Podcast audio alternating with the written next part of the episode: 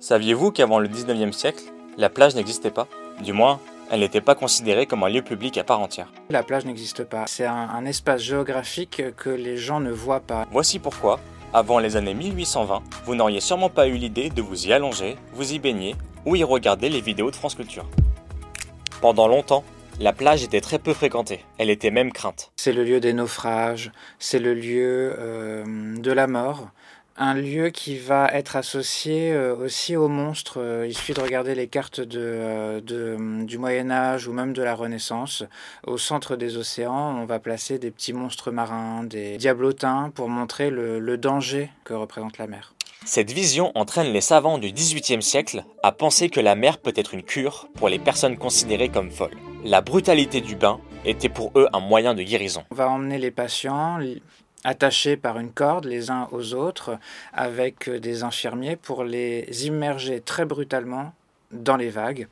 Euh, on n'y va pas petit à petit, hein, on y va d'un coup et on les bloque sous l'eau. 15 voire 30 secondes, le temps de réciter trois Ave Maria euh, en espérant une guérison prochaine. Cette vision thérapeutique de la mer est portée par le médecin anglais Richard Russell en 1750 et le français Hugues Marais en 1769.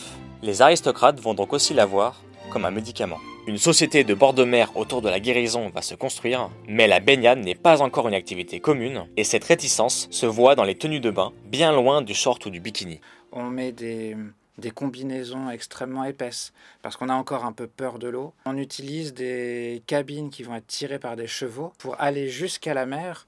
En fait, il y a toute une précaution presque de cosmonaute pour appréhender cet espace qui fait encore peur. Certains vont tout de même expérimenter la baignade pour leur simple plaisir. Alors, les, les premiers à le faire vont être traités de, de fous. hein. La duchesse de Berry en 1824 qui se baigne à Dieppe euh, en compagnie euh, du maire, euh, d'un médecin, et on l'accompagne jusqu'aux vagues dans une tenue en combinaison.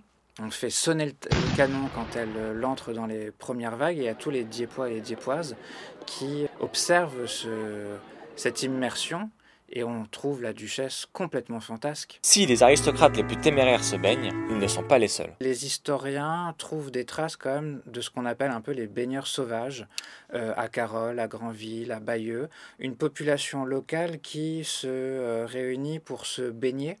La plage comme lieu de plaisir se démocratise petit à petit, les stations balnéaires se multiplient vers la fin du 19e siècle et l'avènement des congés payés en 1936 permet aux classes moins aisées de profiter des côtes. Mais la tenue reste encore très codifiée. Jusque dans les années 40-50, on avait encore des, des sur-maillots de bain ou des épaisseurs autour de la taille pour éviter de voir les cuisses, les seins apparaître. On va avoir l'apparition de maillots de bain à rayures euh, verticales pour essayer de hum, cacher euh, certaines zones du corps qui pouvaient apparaître par transparence. Ce qui fait que le maillot de bain se transforme presque en barreau de prison.